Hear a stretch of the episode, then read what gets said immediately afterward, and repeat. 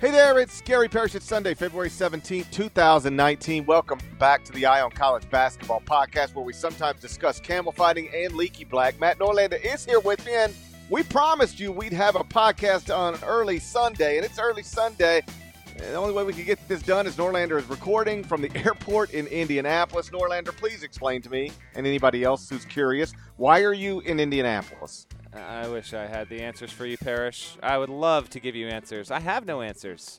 Left beautiful Lexington Sunday morning. Great airport, by the way. Just extremely efficient. No line. I was feeling great. Had a, had a scheduled layover in Chicago. We get on the plane. They say we've got some uh, we've got some icy conditions in Chicago. We're going to be in a holding pattern here. I had no idea that this was coming. So we're in a holding pattern. Hey, listen, we're going to land in Indianapolis. Excuse me, what? We land in Indianapolis? GP, I know you just dealt with this like literally last week, but I was sitting on the tarmac on this airplane for almost two and a half hours. I don't know why they didn't let us off. They finally let us off. And yeah, I'm going to sit here and do this podcast with you trying to wait and see if and when I'm going to get back on this plane or if I have to reschedule a flight from Indy into New York. Never mind where my bag is, and hopefully I'll get that okay. But you know what? Whatever. We're going to get this podcast done. We're going to get it taken care of. We're making on College Basketball podcast history right now. I'm coming to you from gate B15. I'm bypassing even eating the uh, the Harry and Izzy's in St. Elmo shrimp here in the Indianapolis airport because you know I want that right now, but I'm with you.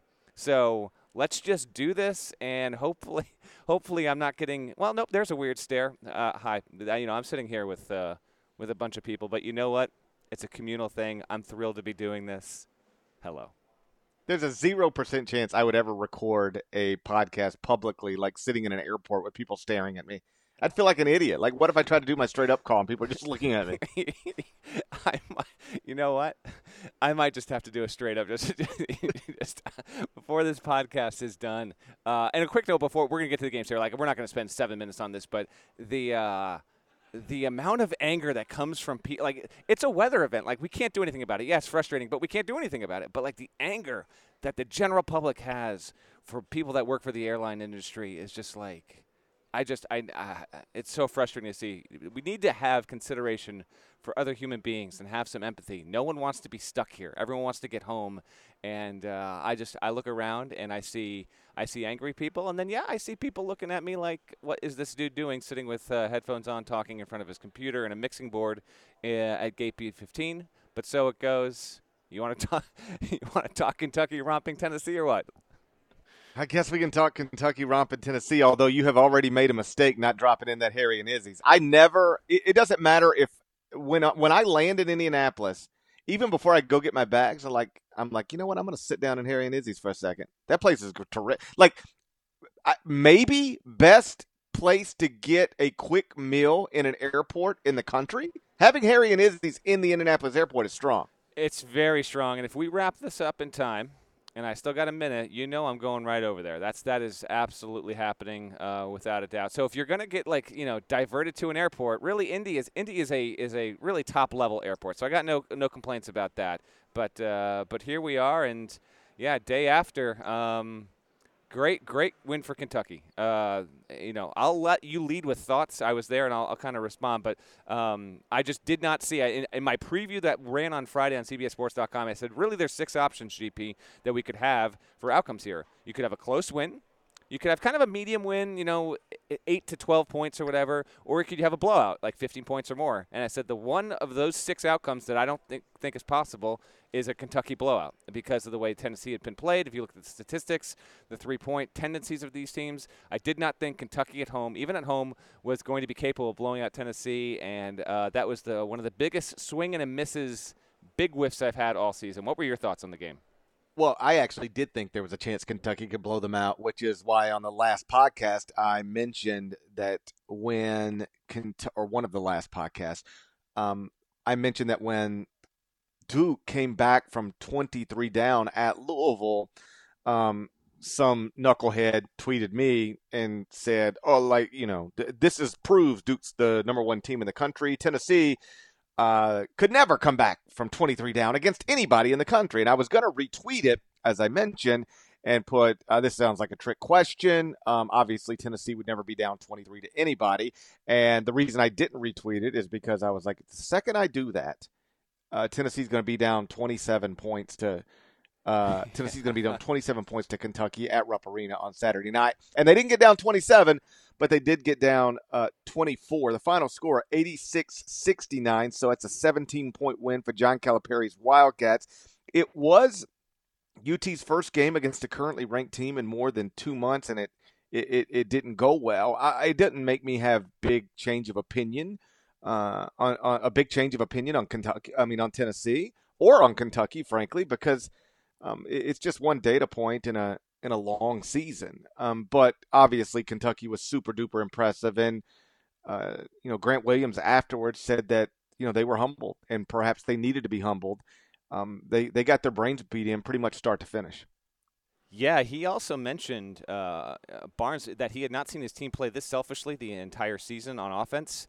Uh, and and also being mentioned the fact that if, for a lot of the game, the team he was watching play out there, it just didn't look like the team he was coaching for most of the season.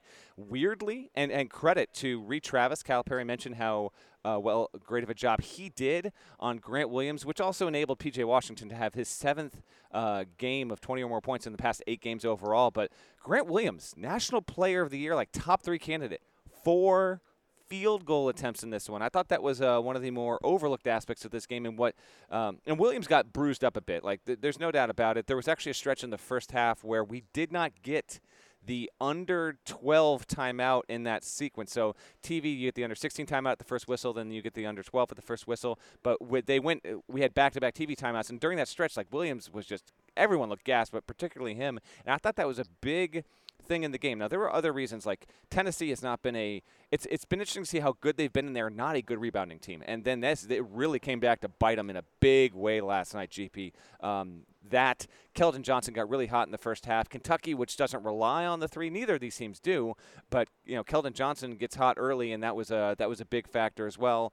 And then coming out of the second half, they just have this 14 nothing run, and it just bloats the lead from 37-31 to 51-31. And I thought that was almost like course correction for Kentucky because if you know for those who watched that game start to finish and were really keyed in on it the fact that Kentucky was only up six points at halftime, I thought was a huge credit to Tennessee because Kentucky was outplaying to the point where I, I was kind of thinking in my head as uh, they were going into half, I was like, I bet you that Kentucky staff thinks that they should be up by 15 points right now. Like Tennessee's got no business being in a in a in a single digit game, and yet they come out of the second half, they get a good turnover, they get a three to start, and suddenly it's 51-31 in a, in a blur, and then Tennessee just had no chance to come back at that point because I do still I'm still with you on Tennessee being like a top five team. There's no way I'm stepping off that, not even close. But the one thing that Tennessee has as a glaring flaw outside of its inconsistency with rebounding, they simply are not built and I mean from the ground up, they are not built to come back from 20 point deficits because they don't have a three point oriented offense and they don't shoot it particularly well. They've got some guys who can hit some here and there, but that's just not their game. And you know, Jordan Bone can be a great change of pace and a, and a speedy point guard when he wants to be, but that's just not Tennessee's mo. If you tell me right now Tennessee is is you know in a one versus two matchup in the Elite Eight, and there's going to be 12 minutes to go on whatever site they're at, and uh, and they're down by 14 points, you know, down the stretch, they're not going to win. They're just they, they can't do it the way that other teams might be able to. So I thought that was uh, just a hurdle that was too too high for them to overcome. That wound up being the case. A couple of things to underline the points you're making um, on the three point um, uh, topic with Tennessee. Only 31.5% of their field goal attempts are three point attempts. So that ranks 328th in the country. In other words, um, it's not just that they don't make threes; it's that they don't they don't even shoot them. They actually shoot a, de- a decent percentage from three point range, thirty six point three, but they don't they don't even take them. So when they get down big, obviously coming back is a is a bit more of a um, a hurdle than it would be for a team uh, built differently. And you mentioned Rick Barnes said his team looked selfish last night. They um, get an assist on sixty three point seven percent of their field goals in this season. And without context, that might mean nothing to you, but it ranks second in the country. Only one team is better. Last night, they had 24 field goals and just 11 assists. So, um, you know, and, and, then you know, of course, they, they shot 28% from three point range. So it it just wasn't that that was not a, a ref, an accurate reflection of of Tennessee, and obviously Kentucky's got a lot to do with that. But I, I think if you wake up on Sunday and just sort of put that over here and say, okay, that's one game in a long list of games that they played. Let's look at the resume again. Tennessee would still be a one seed in the NCAA tournament. I think that's important for UT fans to understand. Very important, and I'm not going to step off on Tennessee GP at all. I still think that they uh, they deserve to be on the one line at this point. Um, we need to acknowledge how uh, impressive it is. I know that they haven't played ranked teams over the past two months, but winning 23 of your first 25 games, having a win over projected number one seed, I don't have concerns about Tennessee. The, the schedule will get tougher down the way, and we'll obviously uh, we'll, Tennessee's going to be a, a, primary topic on the podcast coming forward in in the, in the coming weeks, and they get the rematch against Kentucky. Uh, second point is in regard to Kentucky, uh, PJ Washington is the leader, is the alpha on that team. Um, and th- the way that he came in and played that well, I thought was was critical. But everyone else too. Uh, Calipari shared a funny little anecdote. He he had played uh, the clips of all of Ashton Hagans and steals from the CBS Sports Classic that we were at. You might forget that game was actually in Chicago Parrish, and he played he played it for the team, and you know Hagans included on Thursday, and he said. Now I don't know I don't know where this guy is. He's not with us anymore. We miss him, and it's you know tongue in cheek and reverse psychology, and the team starts laughing and all this stuff. And it was basically sent as a message to Hagans like, "We're going to need you on Jordan Bone," um, and certainly that worked. Hagans also had a he had he didn't have a great game. He had a good game, but there were a lot of guys who had really good games all all around, and, and it was really just it was the kind of performance that in the, against the ad opponent on that stage, marquee game of the weekend, reinforced how dangerous Kentucky is overall. Um, and and it keeps their number one seed hopes alive. I think it's pretty cool that the SEC we, we almost never get this. It, we do have a situation where the league actually has national implications in terms of the one line and, and now the conference race. Also, we got to include LSU in that as well. Uh, and Cal, in fact, mentioned that the LSU loss might have actually been a factor in helping them win. I found that to be an atypical uh, comment from him. I don't think that he traditionally mentions that kind of stuff as uh, one you know one loss to the next game being a direct factor, but he made reference to that. Now, my last thing is this, and I am begging you not to go on for like seven minutes about this, but I'm stuck on this plane, right? And I, what are you going to do? You're on a plane. You're gonna you're gonna check through Twitter. There's like nothing else to do. Read read something if you want. Like, you know, but I, I prefer to read on my phone or my computer as opposed to my phone. So I'm checking Twitter, and I'm seeing that you're just getting just you are getting piled on for your rankings. So I know that so many of the listeners also check in on your rankings. Some may agree, some may just downright hate you at this point. So I figure you just want to get this off your chest, and the podcast is the best outlet. So if you are able to, in like three minutes or less, okay, four minutes, do you just want to explain? your latest top 25 and 1 update because I think this has incensed readers more than the typical updates we've had over the past month. So I'm sitting last night in my hotel here in New York, and I'm watching Tennessee, Kentucky, and it, it becomes apparent that Kentucky's going to win that game, and not just squeak by, but but win it in a convincing manner. And so I start working through the top 25 and one um, to reflect that, and I realize very quickly I'm going to do two things uh, with Sunday morning's update, and that is a um, enrage Duke fans because I'm not going to have Duke fans where they think Duke should be, and enrage Kentucky fans because I'm not going to have Kentucky fans. I'm not going to have Kentucky where Kentucky fans think Kentucky ought to be. So yes, I anticipated uh, the backlash in the Twitter mentions would be there, and I've got no issue with people saying Duke should be ahead of Gonzaga because I have Gonzaga one, Duke two. If you want to argue Duke over Gonzaga, as I actually wrote, it's a reasonable thing to do. Just argue that. But when you act like th- there's no way Gonzaga should be number one, Gonzaga's 12 and 2 versus top 100 KenPom teams with a neutral court win over Duke. They've got zero losses to schools ranked outside of the top seven of the top 25 and one. They've won 16 straight games by an average of 31.3 points per game. All 16 of those games have been won by double digits. They are very worthy of a number one ranking. Again, you want to argue Duke should be ahead of Gonzaga? That's fine. But to act like it's crazy to have Gonzaga ahead of Duke, that's insane. You're the one being crazy. The issue with Kentucky, simply put, I don't think there's a team that I have ahead of Kentucky um, that that Kentucky should be ahead of. Period. Um, Michigan has a better resume than Kentucky. Kentucky's 20 and 4, Michigan's 23 and 3. And, that's where the argument comes. It's Gonzaga, Duke, Virginia 3, Tennessee 4, Michigan 5, then I have Kentucky 6. Kentucky fans think this is crazy. Um, Michigan has a better resume. Michigan if you want to argue that Kentucky you think Kentucky's better than Michigan, very reasonable thing to argue. You can argue that sensibly. But to act like it's crazy to have Michigan ahead of Kentucky, it's not crazy. Michigan 16 and 3 versus top 100 KenPom teams with just one sub 30 loss. They got double digit wins over North Carolina, Purdue, Maryland, and Villanova. Kentucky's 11 and 4. Remember, Michigan 16 and 3 versus top 100 KenPom teams. Kentucky's 11 and 4 versus top 100 KenPom teams. They've got losses to two uh, sub 50 teams. Um, again, if you just want to say, I don't care about what happened a month ago or two months ago or at Alabama or earlier this week because of a basket interference call that wasn't called. I think Kentucky's better than Michigan. Fine, make that argument. You could make it. I could make it for you if you want me to. But to act like it's crazy to have Michigan in front of Kentucky, no, that's not crazy. It's perfectly reasonable thing to do. And the only thing that drives me crazy is that I swear to God, about 80% of the people who respond – to a tweet about the top 25 and 1 are complete idiots. Like, I mean, really have no concept of what daily rankings are or how they have nothing to do with the AP poll. There is one moron after another who will tweet me on a, a Sunday morning, like this morning, and say, How does uh, Kentucky uh, beat the number one team in the country and then drop?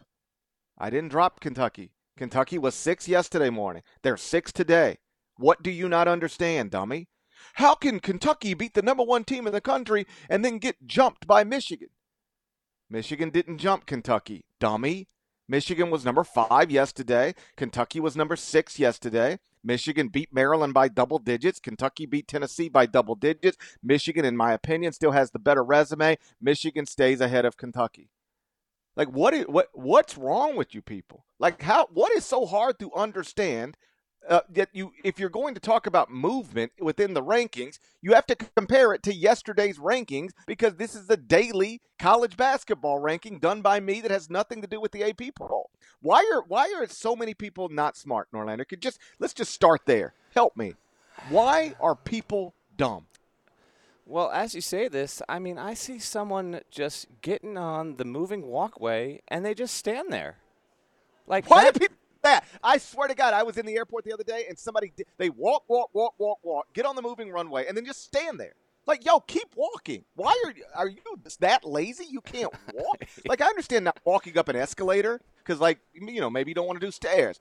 But on a moving walkway, uh, how lazy are you to just stand on a moving walkway? I hate those people too. I two types of people I hate today: people who stand on moving walkways and people who don't understand that Michigan was ahead of Kentucky yesterday in the top 25 and one, which means Michigan did not jump Kentucky this morning in the top 25 and one. Sure. And if you dare be a person who doesn't understand that Michigan didn't jump Kentucky and you're standing and you're standing on a moving walkway, I, I, wish bad things for you and your family. I'm gonna I'm gonna wait for someone else to to start not walking on a moving walkway. I'm going to approach them uh, as gingerly as possible and ask them where they think Duke should be ranked in the college basketball yeah. rankings, and then we'll have our we'll have our definitive answer.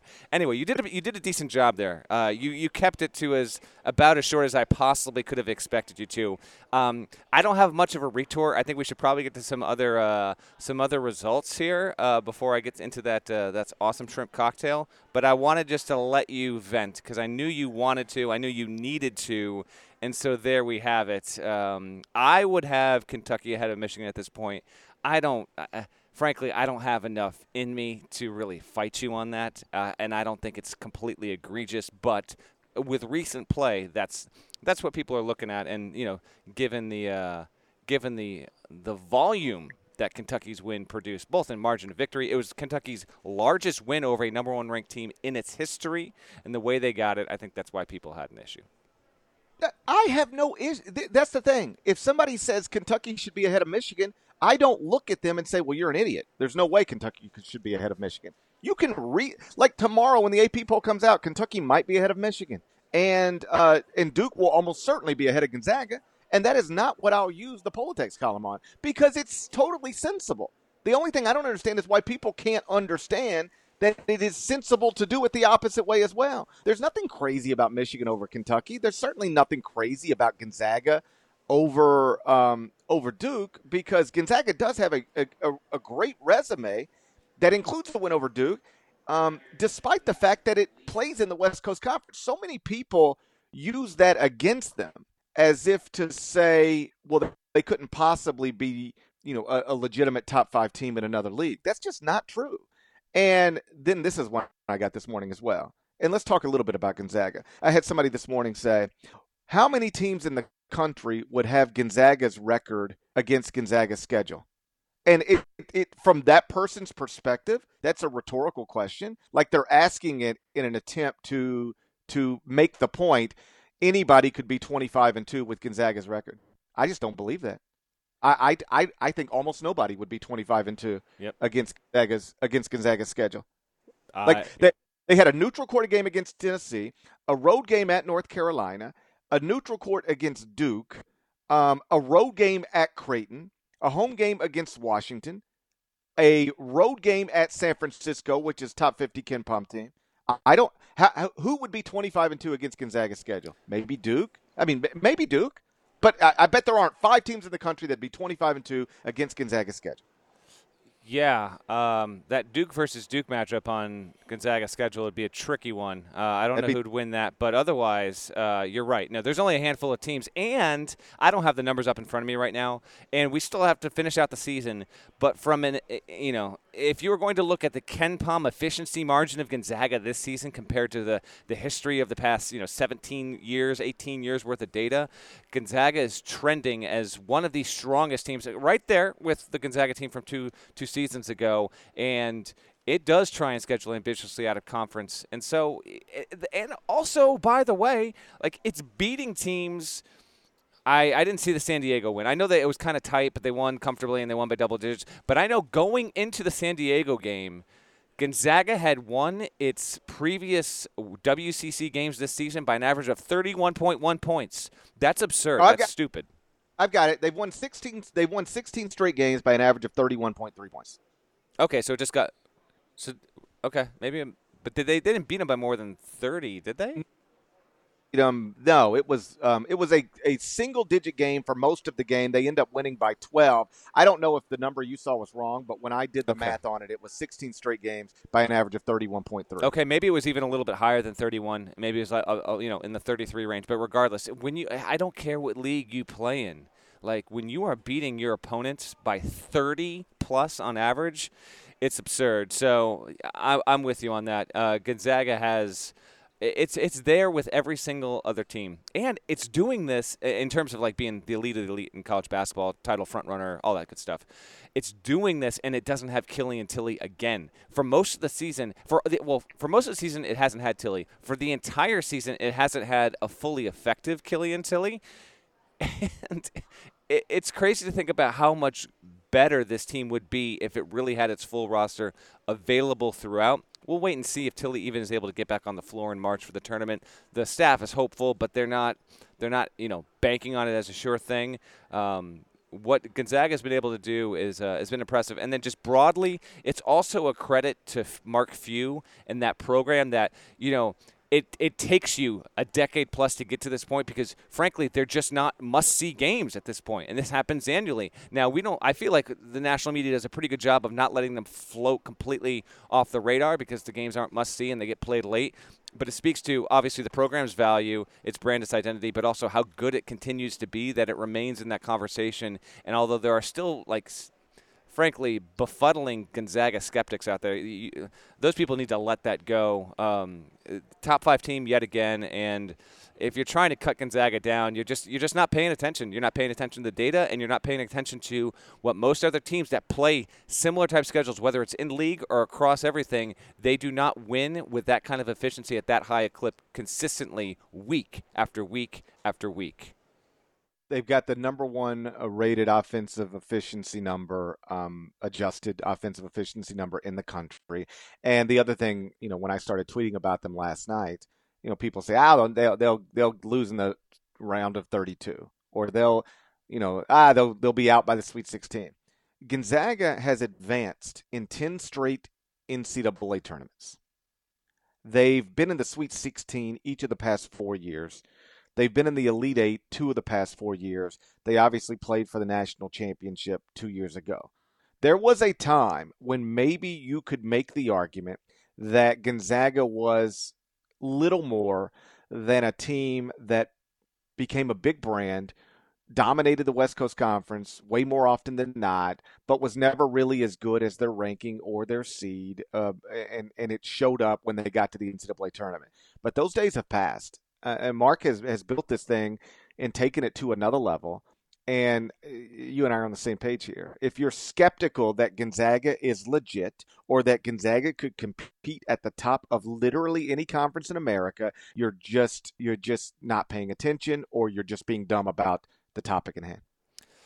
All right. So what else from Saturday, Parrish, sticks out to you most? Because I, I caught some stuff here and there. Um, quick note as as we make the turn here, I will say this is my it was my first time seeing a game in Rupp that was awesome. Building is big, yes, um, but I but uh, but it re- really really great environment. Lexington, really good food town. Enjoyed all my meals there, and then the Kentucky facilities they were really good, but they weren't what I was expecting. That old Memorial Coliseum that they used to play in until I guess what the late 70s, early 80s. Cool little building. I actually wish Kentucky would play like one or two of their uh, buy games there. I think that might be a cool thing, but I think the ticket demand is so massive that they just don't want to deal with that. But anyway, my my returns on Lexington are are very very good. Not quite as good of a town in my opinion as Charlottesville or Chapel Hill. Lexington, I still really really like you. Don't worry, Tony Steakhouse was awesome, but uh, just wanted to get in. Uh, I had a few people reach out saying I want to hear your uh, your thoughts. Not that that's they're worth anything, but point is, had a really good time there. I saw some stuff, not a lot. I saw the disaster of an ending that was Louisville versus Clemson. Louisville's. I was, I was sitting next to Pat Forde, um, who is now uh, is now become a subject of Desmond for his cooking habits. Didn't get into that with Pat, but anyway, uh, Pat had mentioned he was like Louisville. That, that team needs a psychologist. He might be right. So that's not a main game, but I did I did I did wind up seeing uh, some of that. Saw a little bit of uh, of Duke versus NC State, but regardless of what I saw, to you, what stood out most on what was just, if we're being honest, it was a just okay Saturday.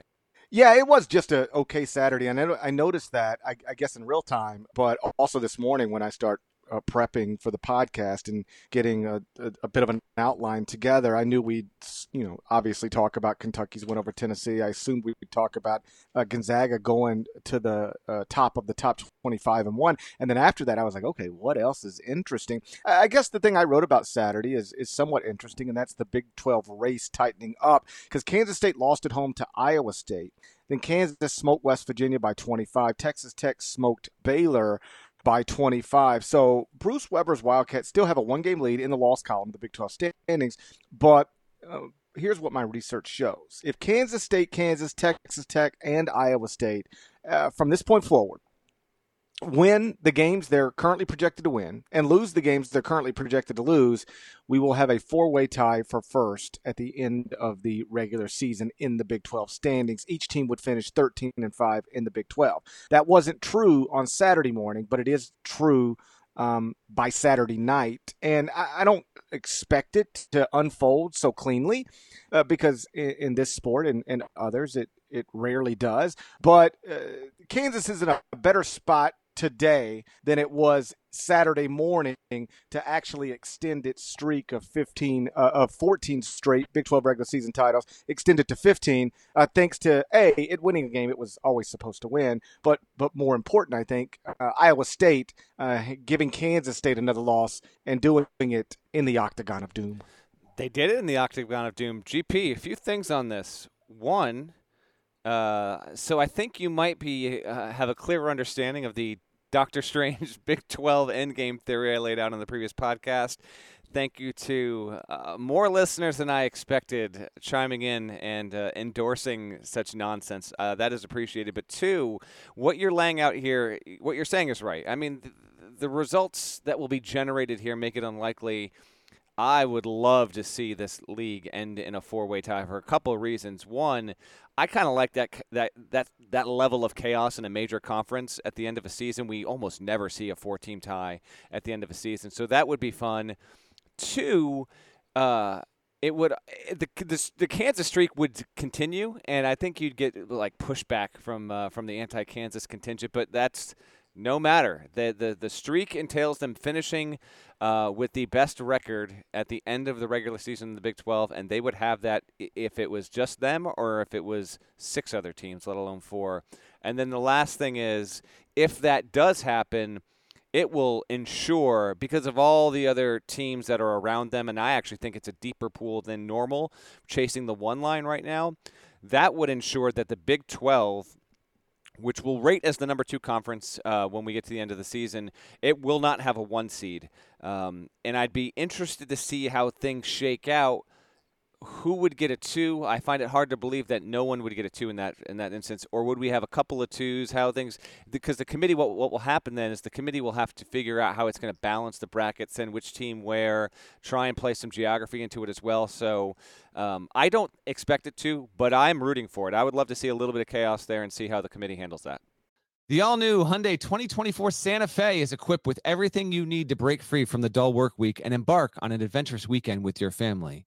The Hyundai Santa Fe's features like available HTRAC all-wheel drive, standard third row seating, available dual wireless charging pads. You've got the HTRAC all-wheel drive so you can take on those dirt trails and kick up some mud, or the third row seating gets your whole family in to experience the thrill together. The dual wireless charging pads make sure that no one gets stuck in the great outdoors with a dead cell phone. Think about those adventurous activities you can do. Like me, taking a ski trip up with the family, maybe going on a camping expedition, anything and everything. Learn more about the all new Hyundai Santa Fe at HyundaiUSA.com. Call 562 314 4603 for complete details. Are you looking for a new basketball shoe? If so, this is Gary Parrish here to tell you that the New Balance Two WXY V4 features the groundbreaking use of fuel cell technology with fresh foam, creating the ultimate combination of rebound and cushioning. Every step feels explosive and dynamic, and the upper construction features a lightweight textile that's supportive and breathable. So whether you're hitting the clutch shot or locking down the opposition, the Two WXY V4 gives you the tools to play at a high level. Learn more and purchase the two way at newbalance.com what's most interesting from Kansas's perspective is if they are able to extend this, it's going to come under some some real unique circumstances because think about when Kansas was ranked number one in the country. Two of the starters at that time. Okay, so Kansas was ranked number one in the country. They had Udoka Azubuike playing center. They had Lagerald Vick in the starting lineup, and they still had the hope, even if it was uh, misguided, but they still had the hope that they'd get Silvio De Sousa back at some point.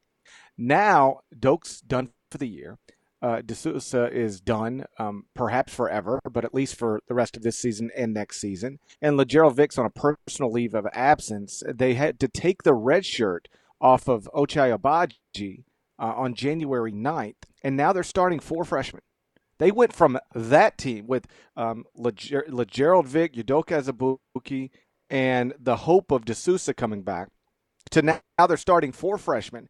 And one of them is a guy who was supposed to redshirt, who was a sub 100 prospect coming out of high school um, in the class of 2018, according to 24 7 Sports. And so when I made this point in the column, because I, I, do think it's interesting that they're now starting four freshmen still have a chance to. To, to you know win another Big 12 title that they're doing it in a way I promise you Bill Self never anticipated actually doing it um, you know when I made that point in the column had a few people you know tweet back at me oh well, Duke's Duke's you know operating at its level with four freshmen in the starting lineup as well. What's the big deal? Well, the big deal is that Duke's freshmen are obviously very different than Kansas's freshmen. Duke's freshmen might be four lottery picks. Kansas might not have a lottery pick. Um, you know, Quentin Grimes was ranked 10th in the class of 2018. Devon Dotson, 21st. David McCormick, 36th and Ochai Agbaji 133rd, whereas Duke's freshmen were number one, number two, number five, and number 15. Um, and again, all of them basically guaranteed first round draft picks. All four could also be um, lottery picks, and and Zion Williamson and R.J. Barrett might go one and two as teammates in the 2019 NBA draft. So, uh, you know, all freshmen aren't created equally, even all five star freshmen. And I don't think anybody should be surprised that Duke is awesome given the talent level of their freshmen. Little bit surprising that Kansas might be able to win another Big 12 title starting those four freshmen.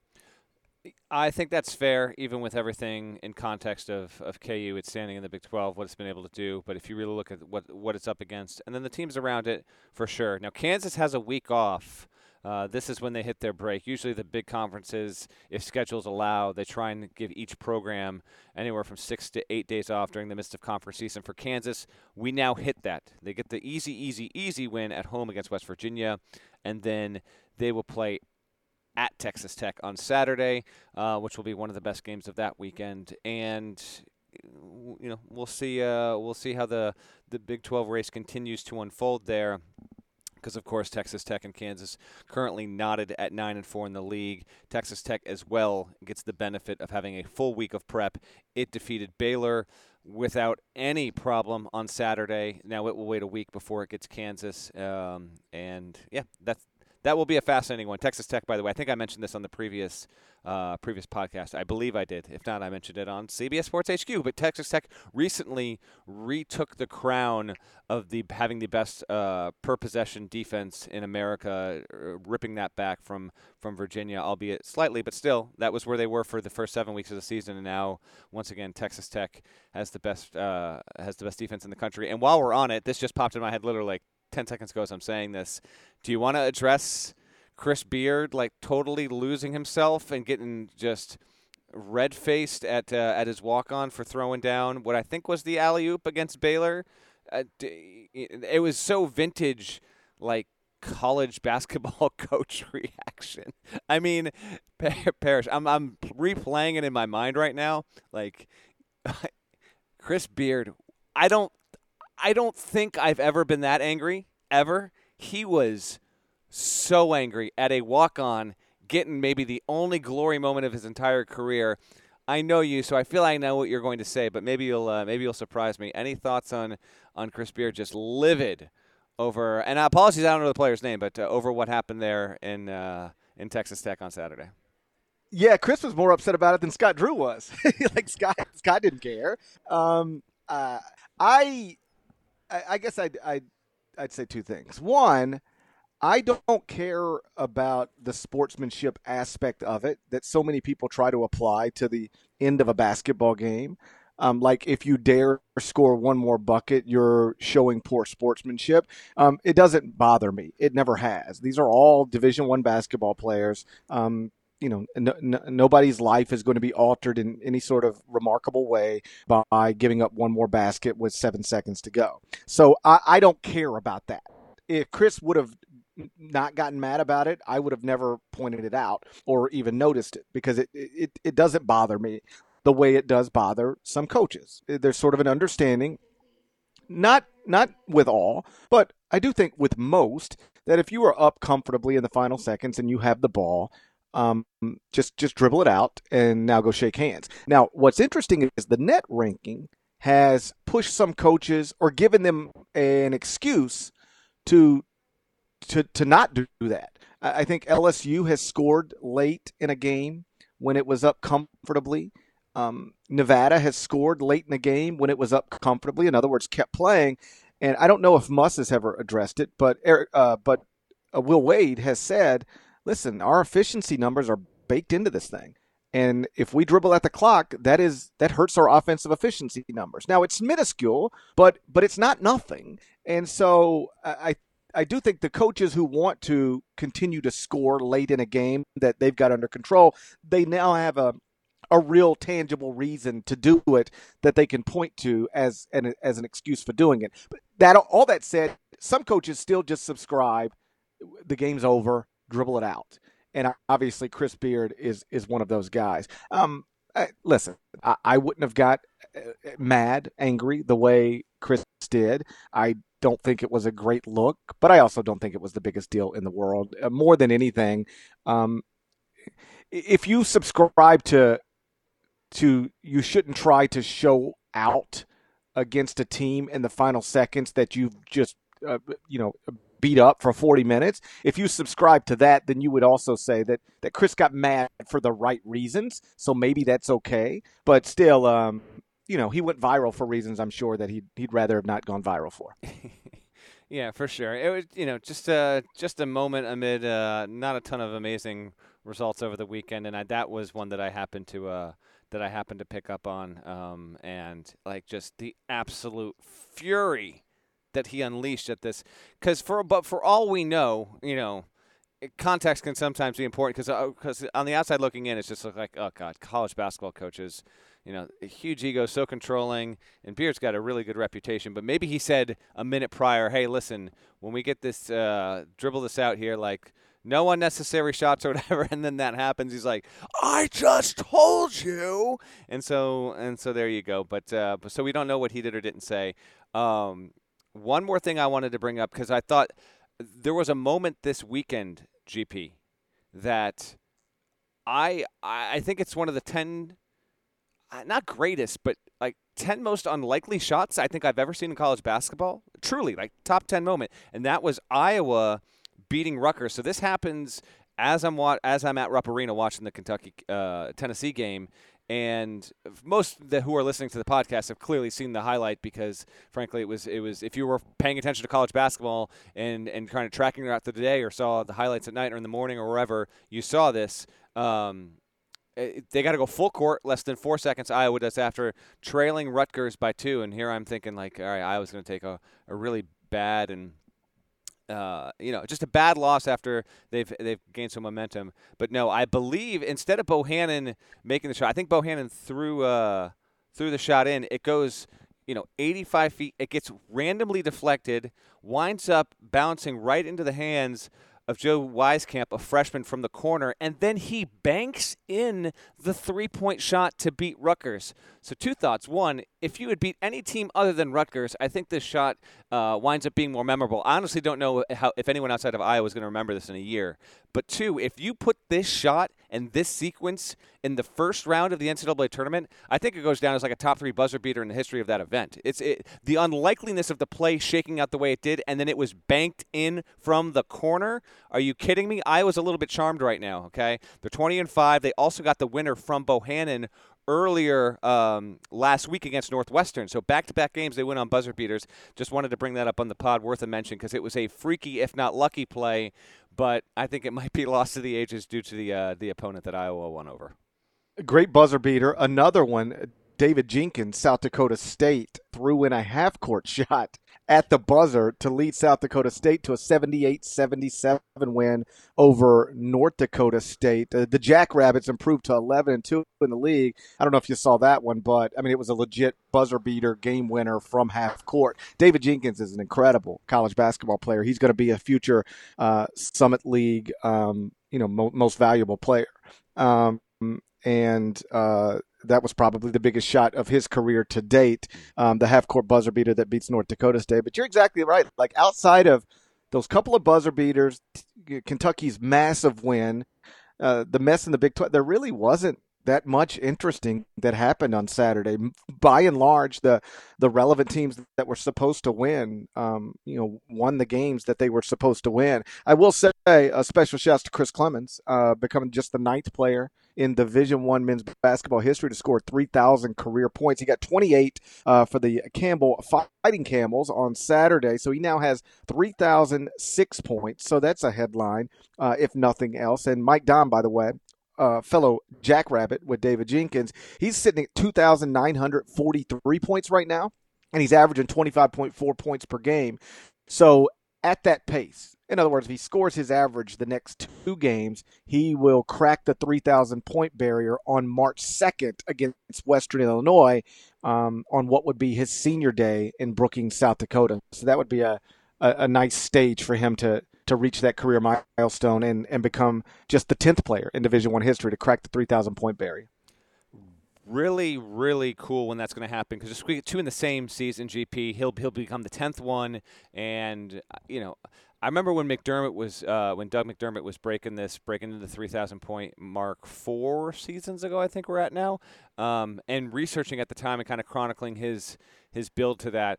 and being somewhat surprised that we had such a low number of players uh, who had reached the, the threshold. So to get two in the same season, um, and actually, I'm uh, they started this season uh, crazily enough with the same exact uh, point total through three seasons. I don't remember what that was, but Clemons scoring at a, at a higher rate because, um, frankly, his team needs him to.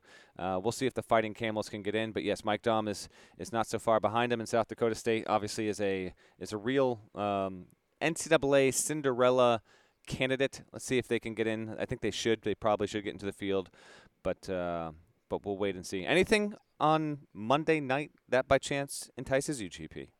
I haven't even looked at the oh, schedule. I got it. I, got it. I got it. I got it. Okay. I was listen. I got it. I I got you set up here. So there is one particularly good game on Monday night, and it's Virginia at Virginia Tech. Now Virginia over the weekend took care of Notre Dame. Only a six point home win, so a little bit surprising there. Virginia Tech still does not have Justin Robinson. There is a foot issue with him. Buzz Williams has not been forthcoming about the nature of the injury. We all we know is he's out indefinitely. Who knows if this is a season-ending kind of thing? We simply don't know. Without him, though, uh, Virginia Tech, which gets a nice opportunity at home against Virginia, it's, it's, it's a lesser team. These two teams play back on January 15th. Virginia won by 22. I'm going to take the Cavaliers to win this one, but the way that Notre Dame was able to uh, to at least keep it close and yeah, in a low scoring game and et cetera, et cetera, maybe just people might pause and, and want to take Virginia Tech. Um, really good offense, but you know what? Virginia's got a good offense as well. So that's the main event as we look forward to Monday night. It would do wonders for Virginia Tech, not just its resume, but I think I I just I think that the Hokies, who have been you know they've been kind of here and there on the national radar. We uh, you know we try and touch on all the teams of relevance in the in the top 25 um, as the episodes progress here, but it doesn't feel like and maybe I'm wrong, but it just doesn't feel like the Hokies have gotten like true pop yet this season. Here is your here's your biggest opportunity to do so because the lost. Remember, got run by Virginia, got run by North Carolina a week later, and uh, dropped the home game against Louisville, and then fell uh, against Clemson thereafter. So it's going to get tough here because I got Duke coming up as well. But beating Virginia would be a would be a big time moment for Buzz Williams' program. But I'm not going to pick him to do it. I'll take Tony Bennett and the Cavs. I'll take Virginia Tech at home just to be different uh, than you. But Virginia, uh, you know, 22 and 2, and the two losses are to Duke. Nobody in the country has beaten Virginia except for the Duke Blue Devils. The other game, now that I'm looking at the schedule, I've already mentioned it earlier, but it's big for Big 12 purposes. Kansas State at West Virginia. West Virginia is obviously bad. But if Kansas State has to play there without Dean Wade, they're a different team without Dean Wade. And, you know, that's still, you know, uh, in Morgantown, a place where I think Kansas lost earlier this season. So you know West Virginia is still good enough to um, to beat people in their building, even if they're not going to the NCAA tournament or anywhere close to that. And if Kansas State is going to try to uh, not only get a share of the Big 12 title, but win it outright. These are the types of games you have to win. Road games that are manageable. So that's a big one. And then on Tuesday night, because Tuesday night we'll get here before we record again, um, Purdue at Indiana is interesting, if only because if Indiana loses that game, like Indiana has been losing basically every game, they will suddenly be 13 and 13 overall. Uh, they're 13 and 12 right now, and they have lost three straight games one, two, three, four, five, six, seven, 10 of their past 11. We haven't really dove deep on the Hoosiers and this downward spiral, but you know, Archie Miller at Indiana losing 10 of his last 11 and then it, you know Sean Miller um, in a similar situation at Arizona. The the Miller brothers um, have had better seasons and they will have better seasons. Man this one's rough for both of them yeah uh, you know I don't know when the next time Sean and Archie will get together but uh, to be a fly on the wall in the room there whenever they uh, lament the season because Indiana is is really flirting with not even being an NIT team at this point. You take on so many losses, it just it just piles up. You can't you can't deny that. For listeners who might be keyed in on their specific teams in recent histories, I would be interested in this. If I want to know the last time a team, not even like just missed, but I want to know if if there's even been a case. Maybe a a sharp bracketologist might have something that comes to mind, um, where a team didn't didn't sniff it. Maybe they went to the NIT, but weren't like a one, two, or three, but they had three victories that came against teams that were, say, seeded fourth or maybe even fifth or better in the tournament because that's what Indiana is going to be. Marquette, Michigan State, Louisville all going to be five seeds or better, barring unthinkable collapses from any of those teams. Um, and I know Louisville's been shaky, but I still think Louisville winds up with a five. So I'd be interested because I don't know if Indiana has a recent parallel in the past 10 to 15 years. Maybe there probably might be a case where we've had a weird team that just picked off a few good wins, but then just for for whatever reasons uh, wound up being bad. You know, close to 500, if not sub 500. But Indiana is uh, is in a class all its own there. But uh, yeah, the, you know, it it could still make the NCAA tournament. It just has to completely completely flip its season. Has to beat Purdue on Tuesday, win at Iowa on Friday, beat Wisconsin, sweep Michigan State. I mean, it's just too tall a task. If if it happens, it would make for really quite an incredible story. But as we've mentioned uh, a few podcasts back, unfortunately, it just it just does seem like. Um, not only will Romeo Langford's only season in Bloomington just go to waste, but you know Juwan Morgan's been a great player for that program and was you know in the t- in the mix for preseason Big Ten Player of the Year, and now you know his his senior season looks like it could be uh, just you know a wash and uh, wasted potential there uh, in Bloomington this season. Yeah, I have um, Michigan State ninth, Marquette 11th, Louisville 12th in the top 25 and one. So Indiana is 13 and 12 with three wins over top 12 teams in the top 25 and one. Like that's hard to do. like that, that that caliber of high end wins, which is still why they have a chance to get to the NCAA tournament. To have those types of wins, but also 12 losses on February 17th, um, very very hard to do. Weird season uh, in in uh, in Bloomington. You ready to go catch a plane? I hope it's going to happen soon, my man. I'd love to. Uh, I'd love to get home, but you know what? I more than anything, I like I like when the pod just uh, gives us these these surprises. So we can we're adaptable, all right. We and and thank you for taking time on your Sunday to get this done early, because who knows when I'm getting home and you know. Uh, a late podcast when you've got a wife that's uh, had to deal with kids is, as you well know, like walking in the door being like, "Hey, great to see you. Listen, I gotta go. I gotta go talk to Parrish. I got a pod, or I gotta go talk to Norlander. We got a pod we already know the look that we can get with that. So thank you for this, and uh, yeah, we'll uh, we'll be back in business on Wednesday. And since Parrish hasn't, I will plug for him real quick here. In addition to uh, us being on CBS Sports HQ, thank you for watching that. Parrish is also in New York this week and hosting Time to Schein on CBS Sports Network. So in addition to his inside college basketball duties. The best college hoops highlight show on television.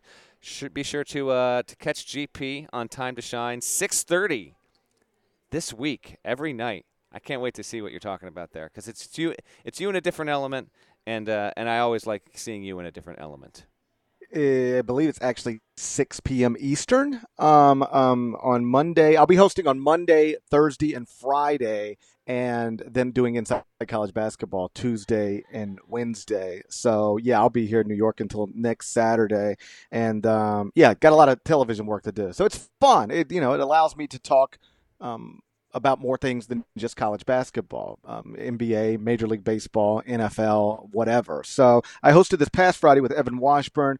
On Monday, it'll be with Brent Stover, and then on Thursday and Friday um, with Evan Washburn again. So busy, busy stuff, but we'll fit it in another podcast somewhere, I promise. Shouts to Devin Downey. Shouts to Chester, South Carolina. Shouts to Terry MF Antigo. He's a legend. Shouts to Larnell. And uh, please, if you haven't done it yet, go subscribe to the Eye on College Basketball Podcast via Apple Podcast. We're over a thousand reviews now, and you guys have been terrific. I read every single one of them, so when you write nice things, um, it does make me smile. And then it asks me, "Did you find this review helpful?" And if you write nice things, I, I say yes, that, that that did find this helpful. And if you write mean things, I just I just push no. I said that was the most that was the least helpful uh, comment I've ever read my entire life. No, I didn't find it helpful. So if you guys have already subscribed, uh, I say thank you. If you haven't, please go do that. It takes a minute, literally, uh, uh nothing more. It's uh, light work, uh, but it means a lot. So please go do that, and we're going to talk to you again either late Tuesday or early Wednesday. We'll have to figure that out once Norlander lands back in uh, in in the uh, Eastern time zone. Till then, take care.